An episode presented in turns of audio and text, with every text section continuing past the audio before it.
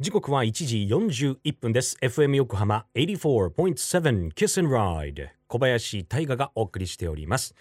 このお時間は守ろう。私たちの綺麗な海。FM 横浜では世界共通の持続可能な開発目標。 Sustainable Development Goals。SDGs に取り組みながら14番目の目標。海の豊かさを守ること。海洋ゴミ問題に着目。海にまつわる情報を毎日お届けしております。さて今週も私たちの生活に馴染み深い鮭かっこ鮭についてこの方にお話を伺っていきます。北海道にある標別サーモン科学館館長の市村正樹さん。皆さんは鮭の切り身というと何色思い浮かべますか？最近ではその常識が少しずつ変わってきているようですよ。市村さんに詳しく教えていただきましょう、えー、皆さんこんにちは。標別サーモン科学館のえー、市村と言います。よろしくお願いいたします。鮭の仲間っていうのは、えー、もともと白身の魚に区分されるんだよっていう話は、え、最近よく知られてるんですけど、まあ、これについてざっくり説明しますと、例えば赤身の魚っていうのは、マグロだとか、例えばカツオですね。そういった、えー、イメージが強いと思うんですけど、その赤身の成分っていうのは、ミオグロビンって言いまして、単純に言いますと、あの細胞内で酸素を運ぶ。あの、ヘモグロビンなんですけども、まあ、いずれにせよ、運動量が多い魚っていうのは、この赤身成分が多いのが多いんですが、ただ、鮭はもともと白身の魚になります。で、この赤身の元っていうのは、アスタキサンチンっていう色素が、えー、主になるんですけど、このアスタキサンチンっていうのは、どこから来るかと言いますと、鮭の仲間の場合だと、主にオキアミ、甲殻類にこのアスタキサンチンが多く含まれるんですが、海へ出た鮭たちが、オキアミを多く取ることによって、アスタキサンチンを筋肉に蓄積していきます。で、ちなみに、アスタキサンチンの話をちょっとしていきますと、アスタキサンチンは実は他の生き物でもいろいろありまして、例えば金魚の体表が赤いですよね。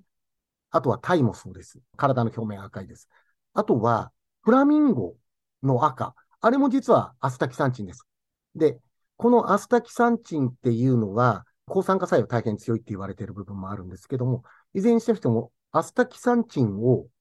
筋肉に蓄積する魚っていうのは、酒か魚類しかいません。で、えー、海に出て赤身になりました。で、アスタキサンチンをいっぱい身に蓄えます。で、川へ戻ってくる頃になると、餌をまず取らなくなりますので、アスタキサンチンの補給がなくなります。で、体の表面がさっきちょっと赤みが出てきますけど、アスタキサンチンが体表に移動します。あと、イクラも赤いですが、あれもアスタキサンチンです。で、もしアスタキサンチンがないと黄色っぽい卵になるんですけども、で、あとは代謝、体を動かすことにも使われるようになります。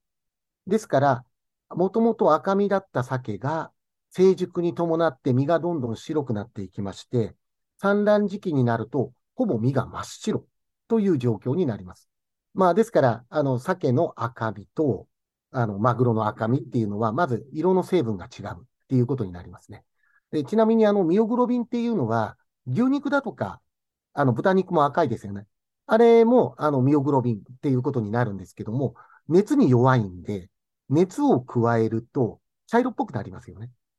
で、それに対して、アスタキサンチンは熱に強いんで赤いまんまということになります。で、産卵時期に近づくに従って身がどんどん白くなっていきます。もう最後のあの20日あたりが一気に白くなっていくんですけども、身が白くなりまして、え結局身が真っ白ということになります。もちろん、鮭の稚魚の時期、この時期も身が白いです。ちょっとこの話付け加えていきますと、身が白い鮭だから美味しくないっていうふうにちょっとイメージされる方多いんですね。で、どうしてもあの、魚っていうのは油の乗りがいい方が値段が高い傾向があるんですけども、秋鮭の場合、まあ、白鮭が川に戻ってきた鮭の場合ですね。これも成熟具合によって身が赤かったり、どんどん油の乗りが悪くなって、海で取れる、沿岸で取れる白鮭の銀気のいいので油の含有量が5%ぐらい。で、それに対して完全に成熟した白鮭っていうのが産卵後、まあ1%切るような状況になります。ただですね、実はあの、川に上がってきた白酒っていうのは、油の乗りが悪くなっている分、昔ながらの乾燥したり塩したりっていう、この保存方法に非常に向いてます。油の乗りがいいものっていうのは、同じような使い方をしますと油焼けっていうのが起きますね。ですから、例えば先住民族のアイヌの人たちは、鮭が、川に上がってきた鮭、非常に大事に使ってたんですが、冬をこそ保存食を作る上で、非常に川に上がってきた鮭って有効だったんですよ。で、まあ、内陸だと潮が入りづらいから、そのままいろりの上のところに干して、空酒っていう乾燥した鮭にしたり、それを海の鮭でやったらどうなるかっていうと同じようなものはできないわけなんですね。ですから非常に合理的に川に上がってきた鮭を先住民族の人たち使ってたっていうことになります。多分あの、首都圏のスーパーで鮭の仲間の切り身が販売されている場合、実は養殖物が大変多くて、単にサーモンと書かれている魚の場合は、大西洋鮭っていう魚が多いです。これはノルウェー、チリ産の養殖サーモンということになるんですけども、で、プラス、サーモントラウトだとかトラウトサーモンっていう名前出てますが、これはニジマスという魚の商品名っていうことになります。で、そもそもあのニジマスの英語の名前がレインボートラウトっていう名前になるんですけども、あの、サーモントラウトっていう商品名は、おそらくあの、サーモンがついた方が、ちょっとイメージがいいからなのかなっていう部分もあるんですけど、じゃあ、ニジマス、サーモンじゃおかしいんじゃないかって思われるかもしれませんけど、先ほどもちょっと話した通り、実は酒か酒属の中にニジマスという魚がいます。で、この話をすると本当にややこしくなって、説明すれば余計誤解を生む可能性があるので、まあ、いずれにせよ、首都圏のスーパーで売られているものは、え養殖サーモンが非常に多い。で、あとは、紅鮭だとか、えこの魚ロシアからの輸入物が結構多いんですけど、あと、残念ながら白鮭、秋鮭っていうのは、ちょっと少なくなってきてるのかなというふうに思っています。鮭は捨てることなくどこでも食べられるという部分がありまして、この地域ですと、意外と鮭の心臓ですね。鮭の肝って言ってるんですけど、この辺の人たちは。それの串焼きがあったりですとか、あと、あの、内臓系も料理に使われます。例えば、腸とか胃袋のところは煮物にも使われたりもしますし、あとは、鮭の頭の部分ですね。ヒズって言われてるんですけども、この軟骨部分には、プロテオグリカンっていう最近、ヒザニーとか、そういう成分が大量に含まれてるっていうことも分かっています。栄養価も高いですし、